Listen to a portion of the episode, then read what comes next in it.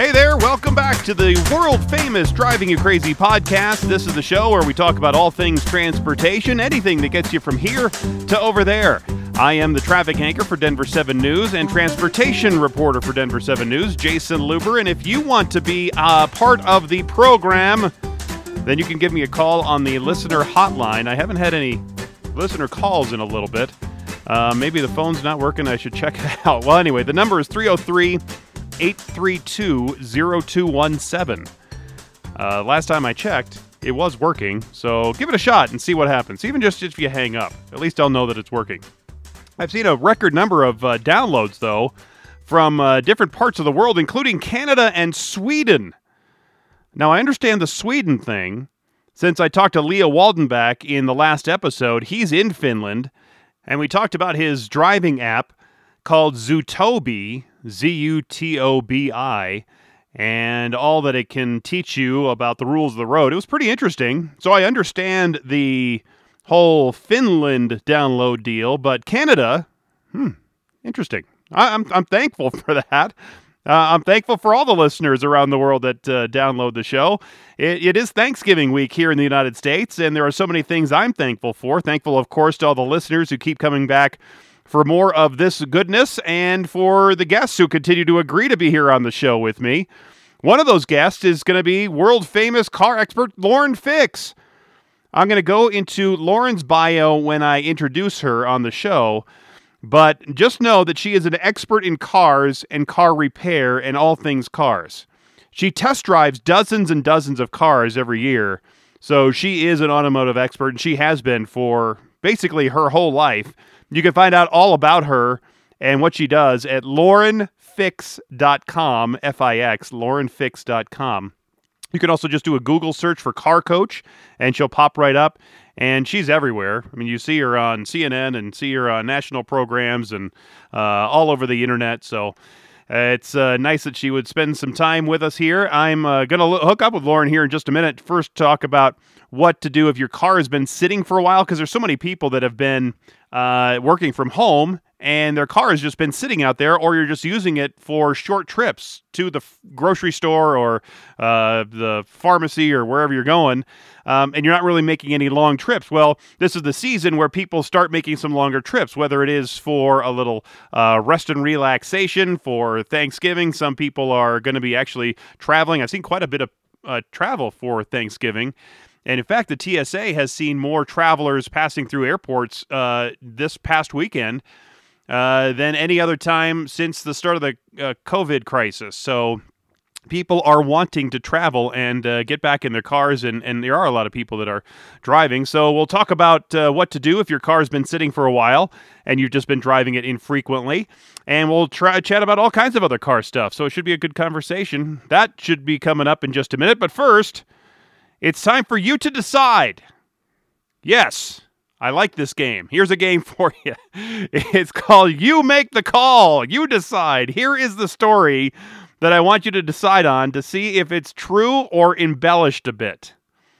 I have my feelings, but I, I want to present it first to you before I give you my inclination of whether it is true or embellished. There's a report now that a passenger that was uh, flying from here to there, I, I'm not exactly sure where he's flying, but that this passenger has been banned from Spirit Airlines because he showed a bag hack on TikTok. You've seen the TikTok app, maybe, and, and, and people are doing uh, TikTok videos all the time. The TikTok user, his name is Rob K. All day, self identified as just Rob K. On his TikTok adventure to the airport, he used a downloaded version of his digital boarding pass to go onto the airplane. And this there's an 18 second video that shows him editing the section of this downloaded version of the digital boarding pass. And in there, he was editing the section for carry on bags. And he edited the section to go from zero to one.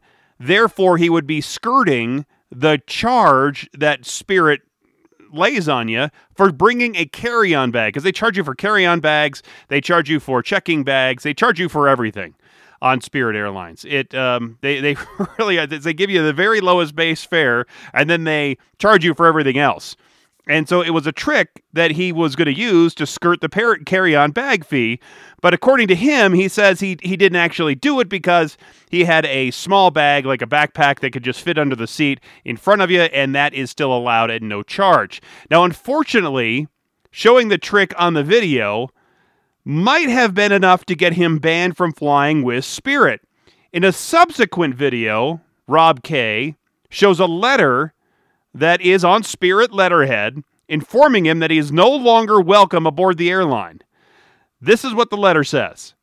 As you know, you created a video on the social media platform TikTok showing how to manipulate a Spirit Airlines boarding pass and fraudulently indicate you paid for a carry on bag. In light of this egregious misconduct, Spirit Airlines has determined you are no longer permitted to fly with us and have put you on a list for that purpose.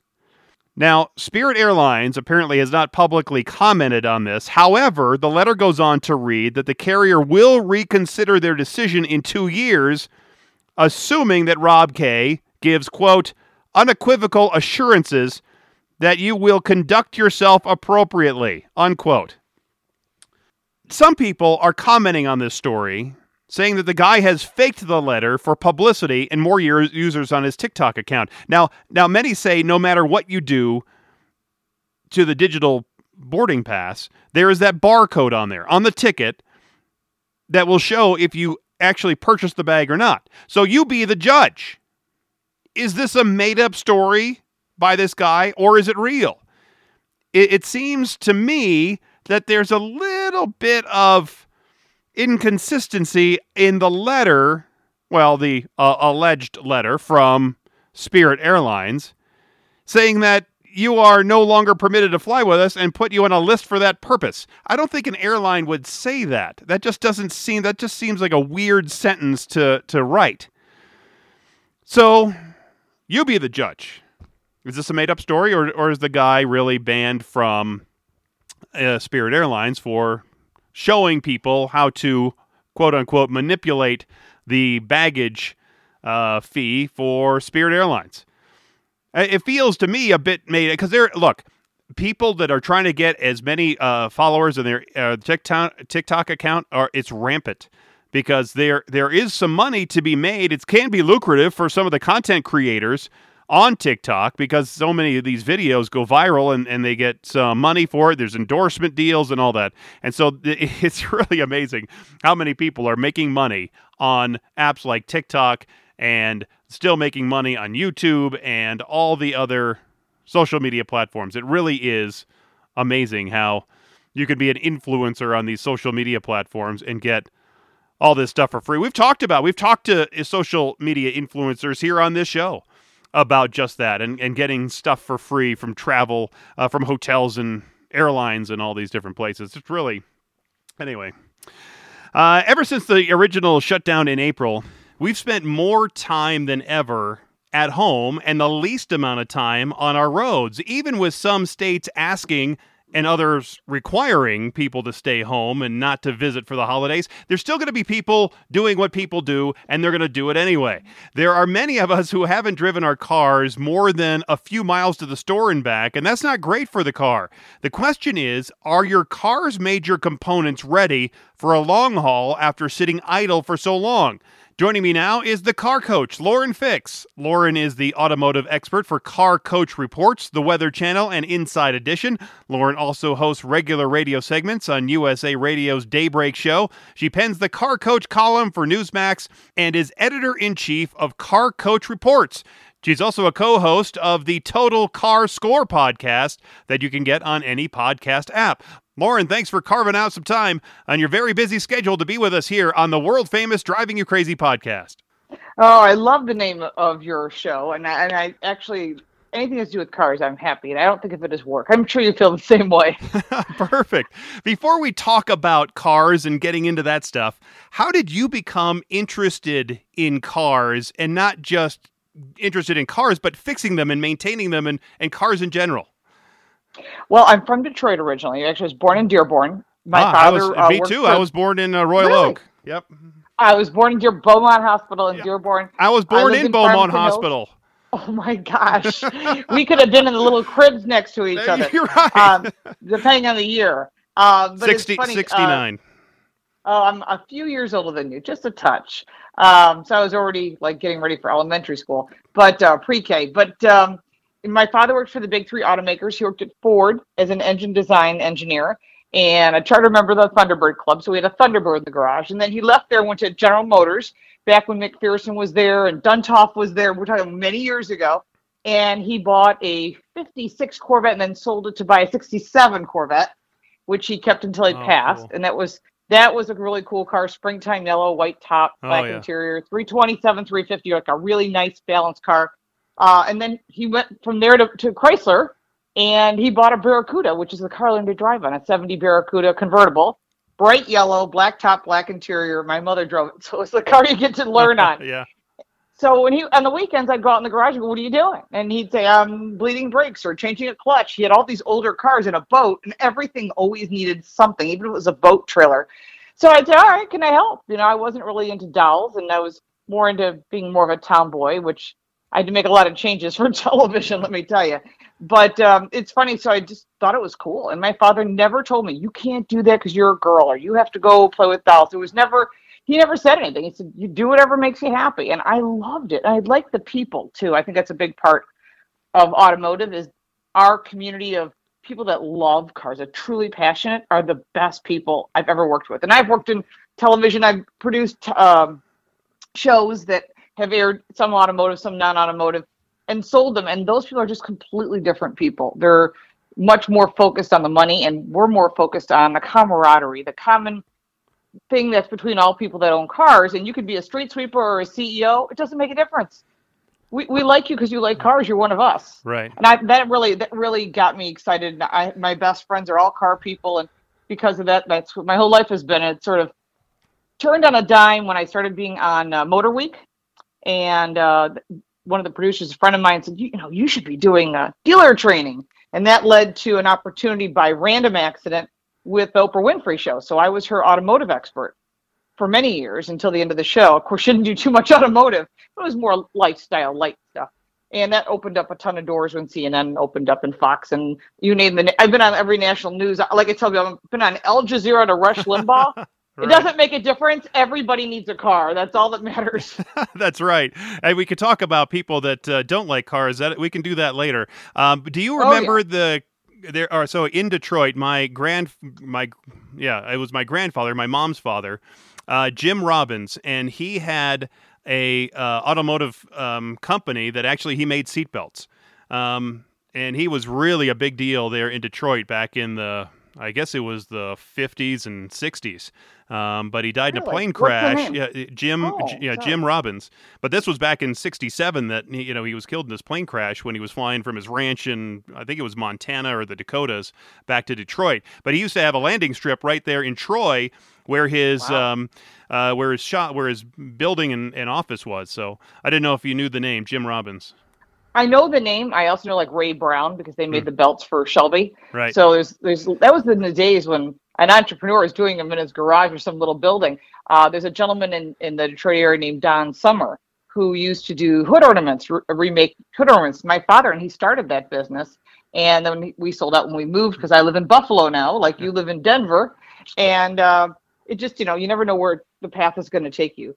So uh, I ended up staying here because I have a manufacturing business here. We make tubing products for automotive and industrial applications, and I had a breaker manufacturing company here. I sold uh, back in the late '90s. So Yeah. it's, it's been a really interesting path, and the people have been the best. That's Yeah. one of the best parts of this biz. Yeah, my uncle still was. He, he did most of the racing actually for the Jim Robbins racing team uh, at Indianapolis and did some other racing. Really? Oh yeah, and yeah, Marshall Robbins used to do a lot of racing. I know Marshall. Yeah, that's my uncle.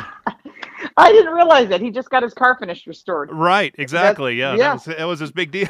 He's been looking for that car my for a long husband time. runs in yeah my husband runs in trans am and i run in vintage trans am i just sold my jaguar which was paul gentilozzi's uh, winning Huh. car in the green and that was in 2000 and uh, it just so happens that we can't race because i'm locked down here in new york somebody made me an offer, and I said, you know, I can always buy another car. You know. there you go. Well, uh, what happens? Let's talk about for the practical people that that want to get some info on their car. Let's say their car has been sitting for a while uh, when it's just been hanging out, and they really have been driving maybe just to the store and back. What things do they need to do to get it ready if they do want to make a, a little bit longer trip? Well, I know you were saying that your car's sitting. A lot of people are working from home, and this has become like the new normal, I guess. But because of that, you go out to your vehicle and it may not start, especially if it's a vehicle that you drive only randomly. Anyhow, you'll find that the battery takes the biggest toll on the hot weather and the cold cold weather. It needs a trickle charger. So if your car's going to sit, like I've got a lot of collectibles, so I plug them in on trickle chargers. There's a couple different companies. One of them is Battery Tender. You can buy them online or at an auto parts store, and that gives just a little bit of charge because there's a constant draw on the battery. So when you set your radio station and some of the things that you, the settings that you enjoy, those are all drawing just a little bit of battery power and eventually it will kill the battery. So yeah, you have to reset everything once that happens. But if you're having trouble starting your car, the batteries that takes the biggest toll. And then there's all the other safety parts and nine fluids in a car that most people totally forget about. But and if you're not driving your car for very long, you're not really giving the time for the alternator and uh, to to really regenerate enough electricity in the battery to, to hold it for another long sit. That's true. Uh, so you want to drive it. So if you're gonna, if the car starts and it runs perfectly fine, don't just take it around the block and park it. Take it for a drive. You know, 15, 20 minutes. Just go out, drive someplace because the idea is that the alternator will keep the charge on the battery. So if you did that, you know, once a month, you'll probably be fine. If you wait six months, or you know it's a convertible and it's Denver and it's snowing, you're like, I'm not going to drive this thing get a trickle charger. It's your best choice. And and even though the oil change sticker that they put on your windshield that I immediately take off because for some reason it just bugs me, uh, the, it says every three or five thousand miles you should get a change, and maybe every three months. But let's say I've gone only two thousand miles in six months. Is it worth it to get an oil change now and maybe get the car looked over? No, honestly, and I'll be I'll tell you the truth. The old oil change at three to five thousand miles is regular everyday crude oil most new vehicles, you could look at a brand new Honda Civic, they run with these aluminum engine blocks and they get very hot. They're very fuel efficient. And because of that, they need to have full synthetic oil. You can find out what your vehicle requires is in your owner's manual. I would say 99% of the vehicles that are available today, because of how they operate, uh, you're going to definitely need a full synthetic oil. Don't cut corners. Oh, I'll use a blend or I'll use the old crude oil. It's fine for some vehicles, but pretty much every vehicle I have, including my cars from the 60s, um, all have full synthetic. Every race car we have runs full synthetic. And I guess it's one of those things that people don't think about. It's a little bit more expensive, but it gives you better lubrication, longer life, better fuel economy. It's better for the environment. And you, you don't have to change it as often. Typically between 7,500 and 10,000 miles, but don't assume look in that book in your glove box because it will be the correct information. Well, the nice thing about my Chevy Volt is that I only have to get it changed every nine months to a year or so, depending on how much I'm using the generator to generate electricity for the car.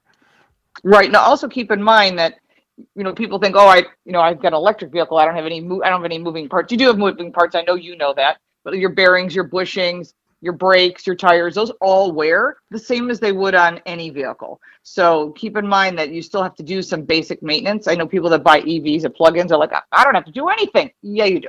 Yeah. when you find yourself stuck in the side of the road with a broken suspension part, you will be very frustrated. So it's important, especially if you're buying like a used Prius. A lot of people buy them because they have really good value. Um, they'll find that they still have to do maintenance, and the batteries are very expensive. Now you have something that's got a small gasoline engine, but the Chevy Volt also has the electric side. I think that's probably the best solution, so you're never stuck. And you know that range anxiety. Exactly. I, it is. That's one of the reasons I bought. I bought the car. Well, the first reason I bought it, I thought it was pretty interesting. One, there was very little maintenance on it, and when this was back in 2012 or so, when I got the first one, it was a lease and they thought the, the car was selling at $45,000, which was ridiculous. And then yeah. they, they had a lease that they thought it was going to hold its value up to about $38,000. So I got basically got this lease for nothing where they were, yes, my, you did. my payments were, were basically nothing. And so I thought it was great and then the the value of the car just dropped off the planet where they you couldn't even basically give these things away.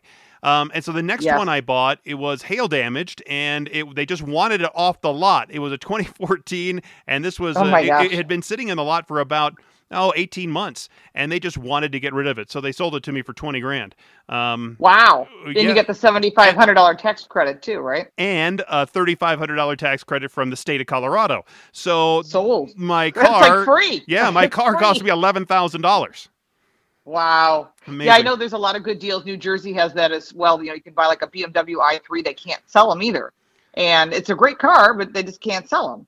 And because the truth is, two percent of cars sold today are plug-in electrics, and they're just not that popular. Uh, although people, the press, you would think the way they talk about it, like everybody and their brother has them, but the truth is that's not the case.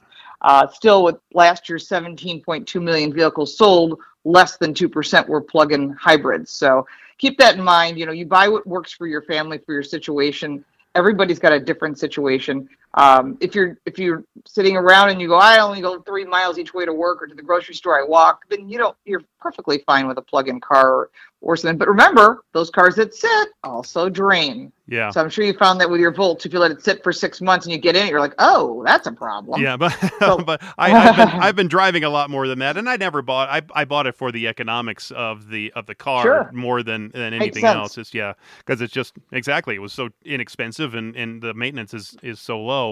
But and, and Mhm. you made an, a good point earlier that I think still a lot of the vehicle owning population is hesitant to trust any auto repair shop.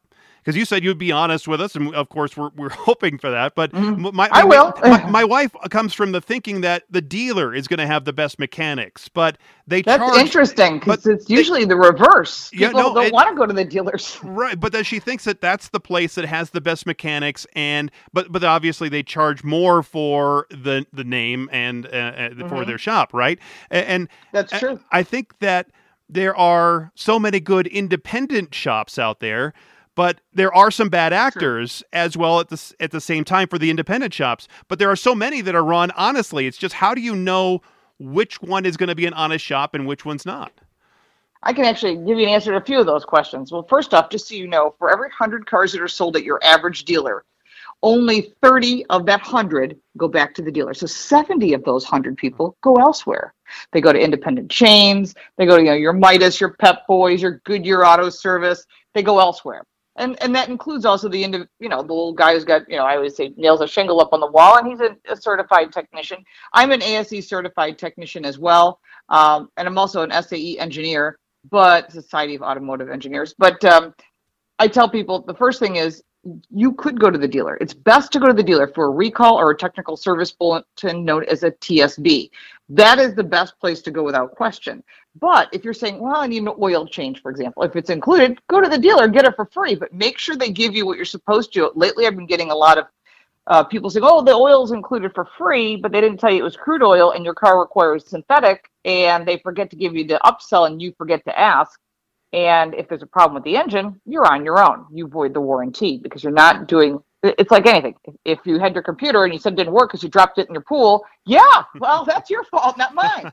So, so those are the kind of things I tell people. You know, you have to be responsible for expensive items, like you would if you had an expensive television. You tell people to be careful. Well, the car is like that too, uh, and you should be taking care of it. And part of the things you can do some of this yourself. You can still change your wiper blades. You can still do your headlights. You can still change your oil. Uh, you can change your brakes. Uh, and then that's something to do with brakes. I don't know. I've worked in the brake business my whole life. It hasn't really changed that much. When you hear a squeal, it's time to change brake pads. And remember, brake pads also go in partnership with rotors. So if you go wherever you go, whether you do it yourself or have it done, brake pads and rotors have to be done as a pair. Uh, people forget about that. And if you want to try it yourself, Goodyear brakes, uh, you can go to their website. They have a whole how-to, and it's really reasonable to look at and go, oh, I, I can do that. I got a buddy. I'm going to call my buddy Joe. He's going to come over and help me. Or my neighbor just got me yesterday. He says, oh, could you come over and help put the brakes on my Honda? I said, sure. You know, because once you learn this stuff, yeah, but once you learn it, you're like, I can do this.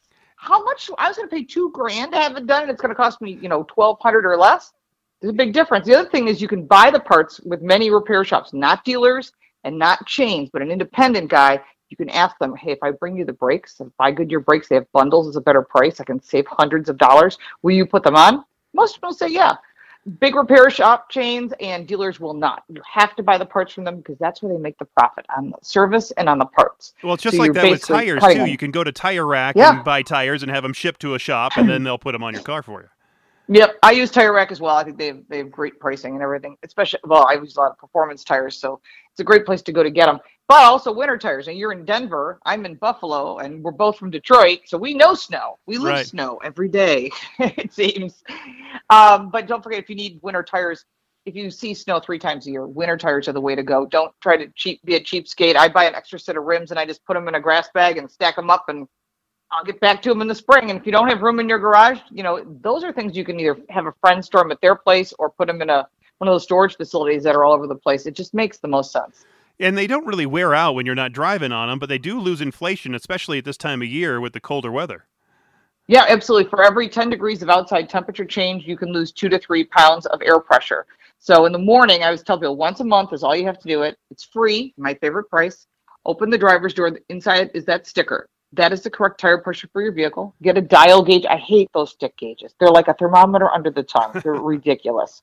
But you can get digital or dial gauges. They're like 10 bucks, 15 bucks a piece. One is all you need per family. Check the tire pressure in the morning, once a month. Put it in your phone as a notification. And once you do that, you'll find you'll get more life out of the tire, better fuel economy, better handling, better safety. And I do that with my winter tires as well. And and your spare if you have one, because not everyone has one these days. But you'll see the big there's a big difference. I mean you'll go, wow, the car actually handles like it's supposed to. You know. That small factor. I'm speaking with Lauren Fix, the car coach, automotive expert, about all kinds of different stuff about your car. Let's go back quickly to that question I asked about finding an honest shop. So, how do I know if if the mechanic or the shop I'm going to is is an honest one? Well, the easiest thing to do is is ask your friends. You know, hey, who do you work with? Do you like this person? But if you you're new to a city and you're like, I don't know, I don't know anyone that you know that that I could ask. That's okay. You can find an ASE certified technician. It's a blue and white gear that is outside the shop. ASE is Automotive Service Excellence. You want to look for that. You want to find a Master Tech. Now, I know Pep Boys hires Master Techs. I know that the dealers use a different type of testing. There's also ASA shops but any of these shops can help you. And if you just say, I, I'm not going to drive around looking for shops, just could you help me? Sure. There's a website called CarAdvise, C A R A D V I S E. Go on that and you can buy everything right there. You can buy your, let's say you need tires. You can purchase the tires, pick the shop, schedule it, pay for it, hit send, and then you just go to the shops and get it done. That's remarkable. So they do that. Yeah, it's brand new. Uh, it's gotten really popular. I know they started working with USAA, so it picked up a lot of military people uh, because you know they come back from the service and they might be new to a new city and they don't know who, who am I going to ask. Yeah. So this allows you to get it done at a fair price and they back it up, which is really important. And that's one thing you don't mess around with is military people, especially after after they come back from some tours of service. Um, that because that is could be the lowest of the low. Well, I, I have to say, you know, they, they protect our country and we got to help them. And they helped us. They put their, their lives on the line. So I'm, Yeah. I have a lot of military friends and, and I appreciate the fact that they've done that. And so the thing is just get out there and save the money. Don't, don't pay retail. Don't just go anywhere. The best thing you can do is find a good technician to do the work for you. You know, there was a time in my life, at least, when I my first car was a 1975 Plymouth Fury that I actually bought from my vice principal. Um, it she charged me 250 dollars for it, but then I had to put 300 dollars into the transmission to get it fixed before I could drive it. Um, Was it Christine? Did it, did it repair itself? no, it, it definitely did not. Um, but you could actually look under the hood and at least appear that you were diagnosing some kind of a problem with the engine. You, you, you can't really do that anymore. When you look under the hood of, of these cars right now, you look at it uh, uh, like my Chevy Volt, you look at it and you go, there's no way I could get into this thing. Are, are there are, are the days of some of the self maintenance over on uh, you said some of the you could do some brakes and some some other things but but brakes you're you're you have to learn how to bleed the brakes don't you and, and put the pads They're on it. easy. I did it when I was 10 years old. If I can do it when I was 10, anybody can do it. No, I mean, it's just a matter of following the directions. Like I said, Goodyear Brakes has a video and shows you how to do it.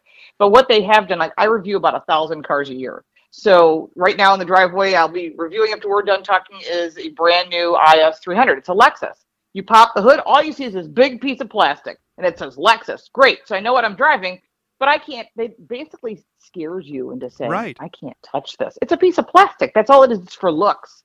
you know, and it looks good in the showroom. So if you took that plastic off, you would see an engine. But there's a lot of computer controls. You can change your own oil. You can change your brake fluid. Again, that's pretty simple stuff to do. Uh, headlights, wiper blades, check your tire pressure. But when you start getting deeper into the computer stuff, you really need to have a technician who's got the correct tooling. Uh, and the, the thing is, it's all computerized now. And there's a shortage of techs, by the way. If you know anyone looking for a job or you're looking to change careers and you're not happy where you are, look in the auto industry. They're paying premiums for diesel techs if you've got that experience. Any of these um, service writers, there's a lot of positions more than just wrenching on cars. But that's not really what they're doing anymore. They hook up a computer. The computer then tells you, oh, you have, you know, cylinder number three is down and, you know, it needs a compression test. And it gives them specific directions on what to do. And it's really neat that this can be done this way. So car repairs are more complicated at the same time they're less complicated. So it, it's sort of, sort of neat. And that's the dealer does have all that. Now we have a right to repair, which uh, the manufacturers did not want to share all the information, but now they have to. Oh, that's, so that's it's kind of interesting. yeah. I've had problems with uh, Chevy in the past because they're the only ones that say they have the software to upgrade my Volt. Um, and they want to charge like three or four or five hundred dollars just to download and install some software that would take them an hour and a half. Um, and Right. so it, it would it's frustrating that I can't go to some other place and say I, I want to have this software updated. Uh, can we do it a lot cheaper? That's going to be hard. Software is a tough thing. Um, most of the new cars now have automatic updates. So if you're driving the vehicle, it'll just download. I mean, whether you're driving an electric car, a hybrid, or a regular gas or diesel vehicle, um, it'll just download. No big deal. Um, but when they're starting to charge you for that, they also do that. I see a lot with some of the German brands. Oh, you wanted the updated navigation. Well, you know, you can hear it right now when they go, well, you know, it's coming. It's going to be five, six hundred bucks. And I don't do that with mine because we all plug in our phones and use Apple CarPlay, Android Auto. Uh, I am almost positive the Volt has it. It was a very early adapter to that technology. But if you need that just for that, I mean, what software upgrade would there be that would be worth that kind of money? Because you you'd have to try and make up that difference if you ever sold it. Right, and I, well, I don't think I'm going to. I'll just drive it till it stops running. Um, that's the plan right now. What do you think? Go are, for it. Yeah, what do you think are some of the most reliable cars out there right now and need the least amount of maintenance? Well, that's a good question and a tough question. I always say, and I'm not partial to any brand. I have my own favorite personal brands. Um, I'll just be honest with you from my experience, and I've been doing this over 40 years. Uh, Ger- I love German cars, love them, and I have uh, three of them right now. Um, but oh, actually four. I forgot. I have a Porsche also. Um, but the problem is, after 50,000 miles, that's when they get expensive because they need work. Uh, cars that are less expensive are domestic brands and the Japanese brands and the Korean brands. They're more reasonable to build. Parts are readily available. Um, stuff you can do yourself on them, and they're pretty easy to work on. Um, so keep that in mind. But as far as looking at like, I need a vehicle that's reliable. I would say it's a tough call. I mean, if you buy an F one fifty, you're probably going to be totally fine if you maintain it. But everything comes down to maintenance. If you do all the basic maintenance, and you hear something, you fix it. You see something, or smell something, or sense something, you got to get it taken care of. Don't wait on that check engine light. Just get on it because the longer you wait, the more it's going to cost you. Otherwise, you're looking at like you can't go wrong with Hondas and Toyotas. They last a long time as long as you maintain them. But if you buy them used, you don't know what the other guy did. Did they just drive it? Did they change the oil? Do they have copies of records? And that's why it's really careful. You have to be really careful when you buy these vehicles. If it was flood damage, it doesn't make any difference what it is. It's going to be a, a problem car. Yeah, so don't buy anything out of uh, New Orleans or uh, maybe Florida, Northwest Florida for the, for maybe No, a it's happening everywhere. We've had it in New Jersey even. Oh, Remember yeah. we had uh, Hurricane Sandy go through New York City. How many vehicles got flood damage? They all sat in a field. Sure. So salvage yards bought them, and then they were supposed to turn them in. The insurance companies were supposed to put them into Carfax. So that's about sixty percent of the cars in it. It costs money. So if you got a field full of cars and you're going, oh my gosh, X amount of dollars for each one to enter into Carfax, I'm just going to sell them to a salvage yard. Salvage yard takes them, and they go, oh, you know what? That Lexus is in really good shape. We could probably air that thing out, put a few new parts on it, and sell it. And that's exactly what they do. Or they take them to auction. And then we have what's called title washing. They move it to a state like Pennsylvania, Alabama. There's a whole bunch of them around the country where they move it, move the thing and get it retitled. Like, oh, I lost the title. So they'll put a fresh title on it, and there's no way to find it. And because it's title washed, that's why you want to take it to an ASE certified tech. They'll put it up on a lift. They'll look at the fuse box. They'll they'll know in five seconds this car's been in a flood, then you don't want to buy it because there's no warranty at all, not even on rust protection. You get nothing, no emissions coverage, nothing. Interesting. Um, you, you over the last couple of weeks, traffic has been a little bit thinned out just because of this this recent spike of of the COVID stuff. But before this, traffic has really been coming back, at least around the country in some of the big cities. It's really been coming back pretty strong. There are still some areas I know around here that are still down maybe 10, 15, up to 20%, but there's a lot of areas that are back at pre COVID levels of traffic. Are you seeing the same mm-hmm. thing in Buffalo, and are you seeing the similar uh, traffic pickup around other parts of the country? Yeah, I have a place in New York City. I have a studio there, um, and I had to fly back, and I got to the airport and I missed my flight. There was only one flight a day, so I rented a car. Yeah, should be easy. No traffic. Oh my God, the traffic was stop and go till I got out of the city. So Manhattan is is pretty busy all the time. Even on a Sunday afternoon, we go, oh, there's no one out. No, it's busy. Uh, Florida is pretty much reopened. They're pretty busy as well. I was in the Jacksonville area recently. I know Texas is pretty busy. So any of the states that are pretty much open, they're seeing pretty normal traffic. Uh, but even around, like I live in the suburbs of Buffalo, I'm noticing traffic is getting heavier. And even though we're pretty much in lockdown as well, people still need to go to the grocery store. You want to check on friends. Suddenly you're doing things you weren't doing before. Maybe it's a sport that doesn't, that's not a team sport, or you're going hiking or you're going skiing or whatever it is you're doing we're seeing more people out and about lately. Um, so note that the traffic is starting to reappear. So make sure your car is in good shape. The Car Care Council says that nine out of ten cars have something wrong with them on the road. Just don't be one of those. Right. What you were just mentioning New York City. Now, before 2020, mm-hmm. it was one of the most congested cities in America. Especially since the De Blasio administration has, has changed a lot of the roadways in Manhattan, and, mm-hmm. and, and, and his goal sometimes he expresses it, sometimes he doesn't, is to make driving more inconvenient. To really, yes, he does. Yeah, to encourage mm-hmm. people to use transit or get on a bike or to walk. So he's really forcing people to try to get out of their cars. It's it, it never works as well as it you went plan. the other way. Yeah. It went the other way. And they they're going to bring congestion pricing. Right, and yeah. they're going to bring well, congestion pricing in. So I mean, what what have you seen there yeah. in New York City? How's it working out for them?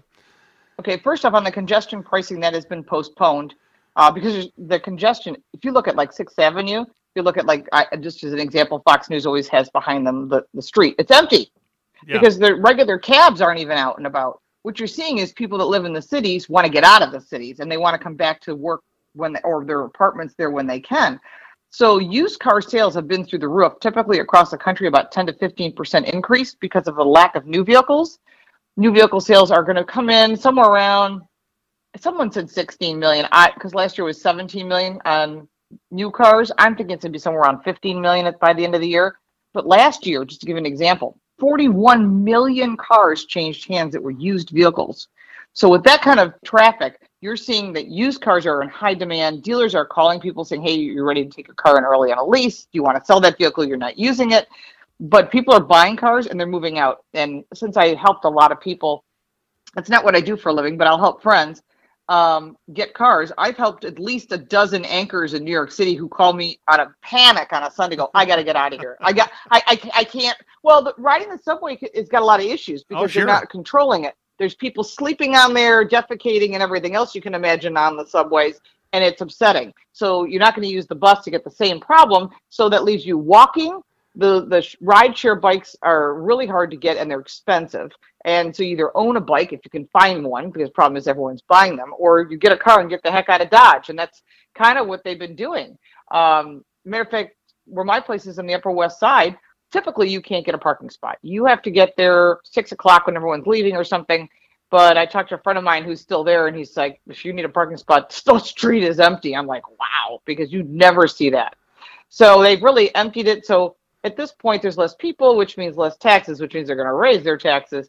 But I will tell you, although de Blasio thinks everything's going to go electric plug in, and that's the way it's going to go, there's no place to plug in in the whole city. Right. If you want to plug in, you got to go to Brooklyn or New Jersey or way north of the city. So it makes no sense that they can't turn an old city like that into a plug-in electric like they're talking about doing in France and Calif- the whole state of California. We're talking about that in Quebec. It's ridiculous. It, it's a pie in the sky. It all sounds good I've got tons of documentation to back it up. I will tell you, although it sounds wonderful on the surface, the, there's too many negative factors besides temperatures. Like in Quebec, they're thinking they're going to be able to go and drive electric vehicles. I'm like, yeah, do you realize how cold it gets in northern Quebec? you can't start a regular combustion engine or a diesel vehicle because your fluids have frozen. Your engine's like a rock, even with a heated blanket or a plug-in versus an electric car which won't even start or have no juice left. As you know when it gets super cold the life of your battery is shorter. And if your car's older it like a battery on your phone or anything else it starts to lose its life.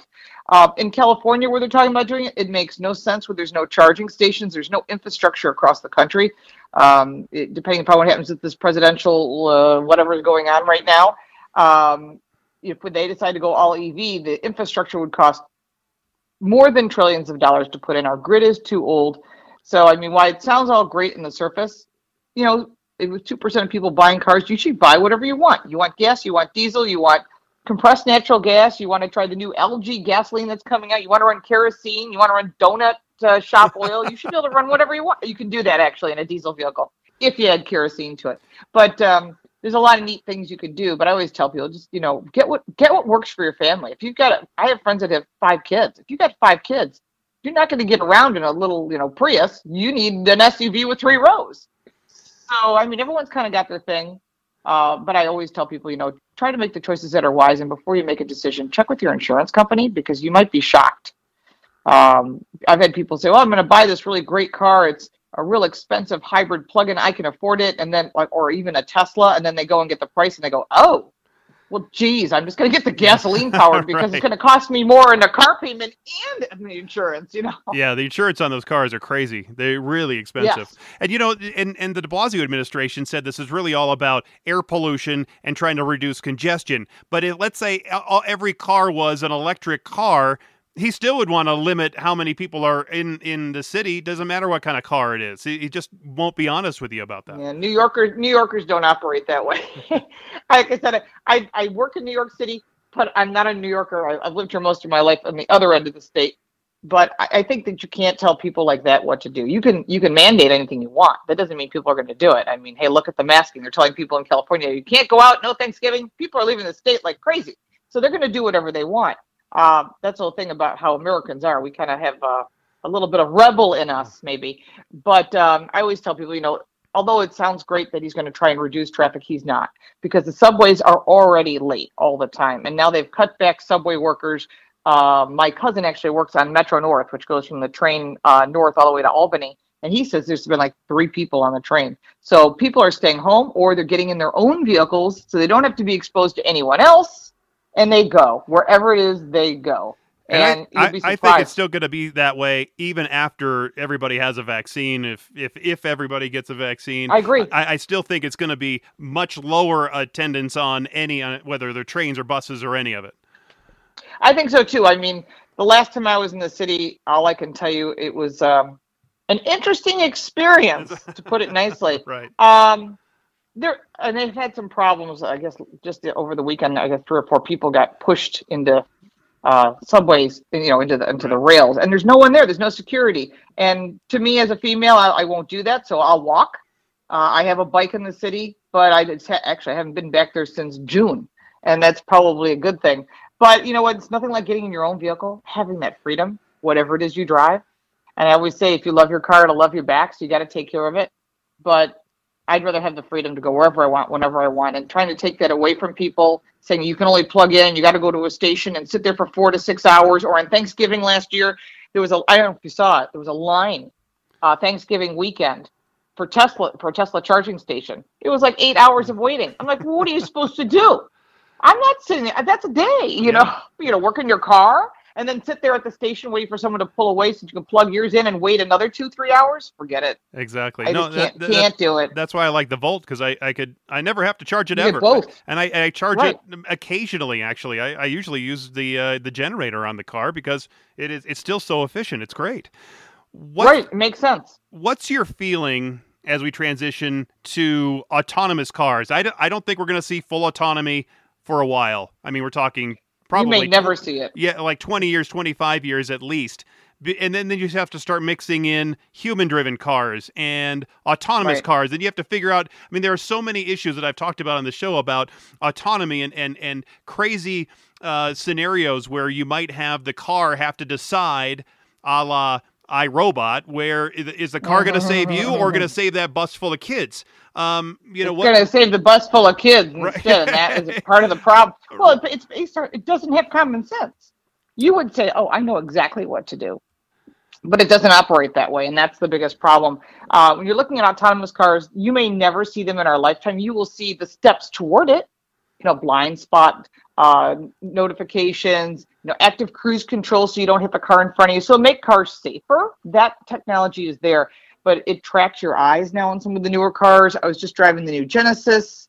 Uh, there was an Acura, a BMW, a Mercedes, and they track your eyes. So if you look away like you're talking to someone next to you, it'll give you a notification. Oh, do you want to pull over and get a coffee? You look like you're distracted. It's like, wow, like really, I'm having a conversation. So you really need to realize that as these cars become more 1984, they want to know you. Some of the new vehicles, there's not even a key. You get in the car and it you, the key is somewhere on you or you have a card like, like a credit card on you and it knows that this is something that you're the person in the car. Um, that's some of the technologies you'll see. Why won't you see autonomous cars well first off the government hasn't come up with any regulations they cannot figure out if you want steering wheels or no pedals i'm not going in an amusement ride on the street with a bunch of people who can't drive so if i'm not driving i'm not interested um, but that's me. I mean, some people will take that risk. I'm just not in. I'm not into amusement parks. Uh, but on the other side of it, what what other factors? The insurance companies they they don't want to be involved in this because if there's an accident, whose fault is it? Is it your fault? Is it the software? Is it the car company? You know, did the person override it? So it becomes a lot of problems. And the insurance companies that insure insurance companies are called reinsurance companies. They don't want this either. So they're pushing back. And of course, they all have lobbyists. Uh, then you look at the other side, we have hackers. They can get through anything. There's still no permanent firewall by any manufacturer, not even the federal government, that can stop these hackers from accessing the grid. And once 5G is up, and it's starting to come now, that's all. That's what you need to do autonomous cars. And if they hack your car or the network, you're going to have a lot of accidents. And one serious accident scares people. That one with the Volvo, that was um, it was a test car. The guy was behind the wheel. It Mhm. was um, it was an Uber In Phoenix, a lot I of think. people not to be yeah a lot of people weren't interested after that they're like you killed a person you know that's, that's definitely not the way we want to go and then if you look from a different direction it's like well what else well how about the weather you live in denver i live in buffalo you go to work it's a beautiful day it's gorgeous you come out and there's two feet of snow on your car you, is the car going to tell you i'm sorry you cannot go anywhere today. I'm you know the roads are unsafe. I'll make that determination. I don't need a computer telling me i can't get to an emergency room for if you got someone to go or what are you supposed to do? You know what i mean? What if you have to get somewhere? Whatever it may be. And the car says i'm sorry i feel that the roads are unsafe based on my computer calculations. That reminds me of um i'm trying to think is it 2001 a space odyssey when hal wouldn't open the bay Uh-huh. doors? Yep. yeah, yeah, that's going to be a problem. And then consumers have to want it. So those five factors are big factors that are going to cause uh, autonomous cars most likely not to be here either, either either ever or 20 years from now. They can do it. They can do it today if everybody switched, but not everyone's going to switch. Well, you look at the Teslas, and they're doing some autonomy. Obviously, some people are driving it's it autonomous, three. right? But they they still are, are coming out of a parking space and then picking you up, so you're not walking in a little puddle. Um, some people are driving them obviously on the highway. You've seen the videos uh, Mhm. autonomously when they should be, and they're falling asleep. Um, uh, that's not very safe. But so so No. I think there are the the Teslas out there that that want to push it forward, but the rest of us, as you were saying, are still uh, very leery of this technology. Right, right. And, I always say to people, you know, although it sounds great, there are five levels of autonomy. You know, there's zero. There's still cars that are zero autonomy. They just have like anti-lock brakes, and that's it. But as you work your way up and you look at today's technology and like the newest, coolest thing, whether it's a Mercedes or a Tesla or whatever, nobody is beyond level three right now. Level three means uh, Ford has it, their Copilot 360. You can get it in their Lincolns. You can get it in their Ford pickup trucks. Uh, Nissan has it. So everyone's got their own name for the same thing. So basically, you have to have your hands near the steering wheel and you can take your hands off for a short period of time. If you got to grab a cup of coffee, maybe you got to blow your nose or something. But note that it's not for long term. It's not meant to go on off ramps. I mean, I know Cadillac has Super Cruise. You can put on the turn signal, it'll get in the lane, but you ha- it'll say put your hands on the wheel. And the thing with Tesla is he's always sold it as autopilot. Don't do anything. Just sleep in the back seat. So dangerous. Many people have died. Uh, in some countries, he's not even allowed to call it that. So because or, or not even offer it, depending upon the country. So you have to keep in mind, though, it sounds great on the surface, and he's the he's the biggest hype master I've ever met. So you oh, know, yeah. he's P.T. Barnum at best. and you mentioned 5G, and I think 5G is going to help change the world of vehicles and get them connected to each other, which not yeah. not not is not necessarily great. However, that's the technology that's coming. Now, it's not everywhere yet, but I do think that 5G has the ability to do two things. One, make cars pretty cool because they're going to be connected in real time with low latency latency uh, to uh, you know connected to stoplights and other cars and car to, to car. Right, yeah. exactly, all that stuff. But also, it's going to make the car companies say, well, if you want to have that uh, feature on your car, if you want to have the backup camera, yeah, we can do it, but it'll mm-hmm. be five dollars a month. And if you want this feature in your car where you can get the uh, se- the uh, internet radio, that's going to be another seven dollars a month. Exactly, and that's where you're seeing a lot of uh, additional fees. The other part of it I find interesting is you know you talk about all this great 5g some countries in some cities are having a lot of trouble with it. Uh, birds dropping out of the air. There, there has to be substantially more towers.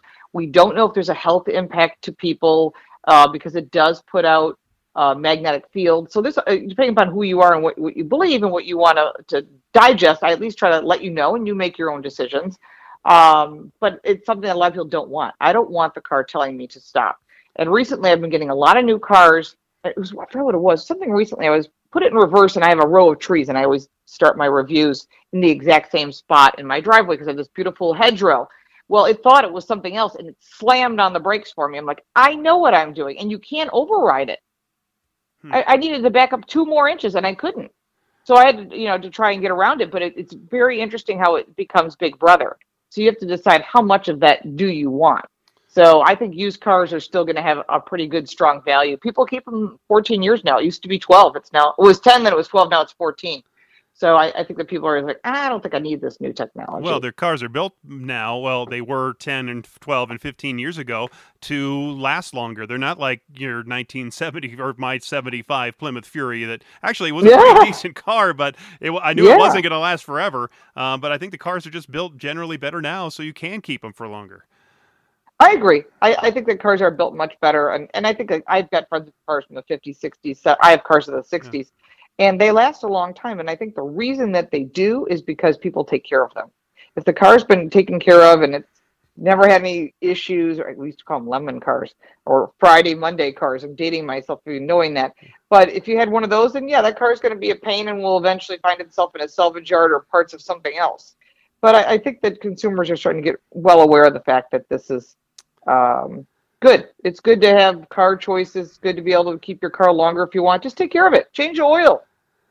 Well, Lauren, thank you so much. Uh, I've kept you way longer than uh, I, uh, but I've, I've, had a great time listening to uh, and having a great time with this conversation. So, um, yeah. um, if people want to get more information from you and about what you do and any more tips that they might want to get, is uh, what's your website and where can they do that? You can go to laurenfix.com uh, is my personal site, which turns into Car Coach Reports. Uh, you can follow me on all forms of social media at Lauren Fix. I'm always putting up new stuff. I've got new car reviews. I'm putting out about three to four of them a week. And every Friday, I put out a, I used to call it the four minute Friday because it's always longer than four minutes now. But it's a news tip segment. Uh, knowledge is power. You get your car smarts and we talked about brakes in the past, and, we've talked about getting best deals and new incentives and where to get the best deals, how to get the best prices, and that's all on my website. We also have a Spanish component of our website. We have two uh, journalists, uh, Javier Mota and Al Vasquez, who bring us uh, some great information in Spanish for those people that want to hear that. And if you want to know more about the brakes that we talked about, you can go to GoodyearBrakes.com. And I'm always looking forward to talk cars with you anytime. And isn't he one of your uh, co-hosts there on your podcast? Uh, yes, Javier Mota is, is is on my site, and Karl Brauer. He used to be at Kelley Blue Book. He now works for iSeeCars, and he does supply some content for us as well. Yeah, the Total Car Score podcast. How do you like doing that show?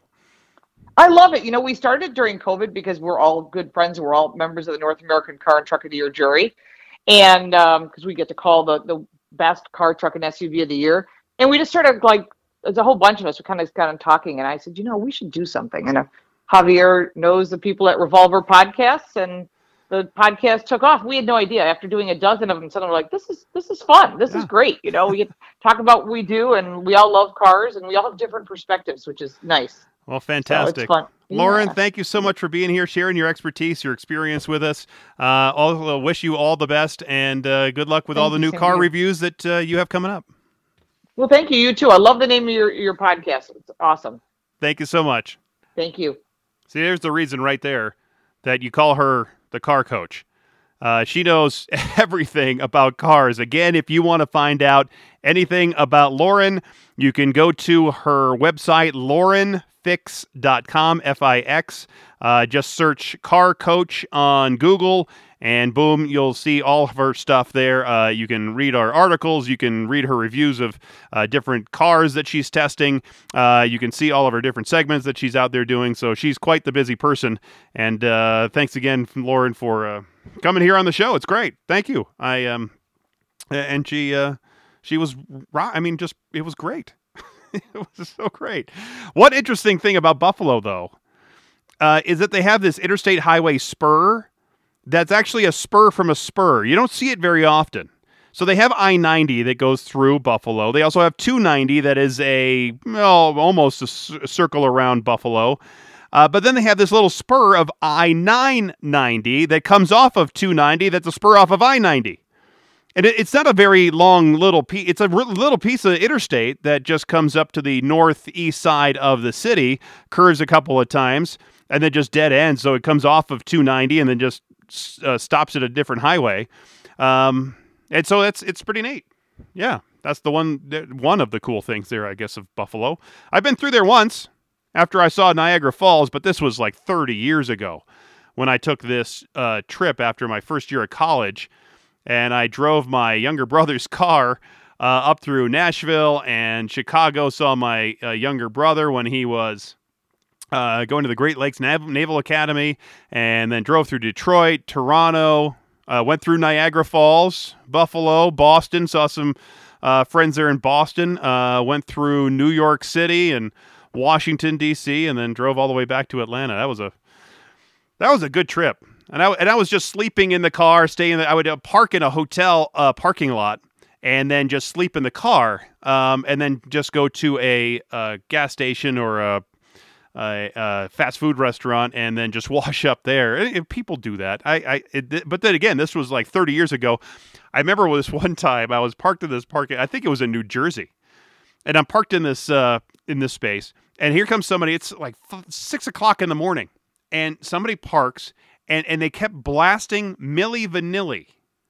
There was that one Milli Vanilli song, and, and it kept playing over and over and over again. I could not go back to sleep. I had to wake up, drive out of there, and then just all right. This is it. I, I guess I'm not sleeping anymore now because of your Milli Vanilli. It was.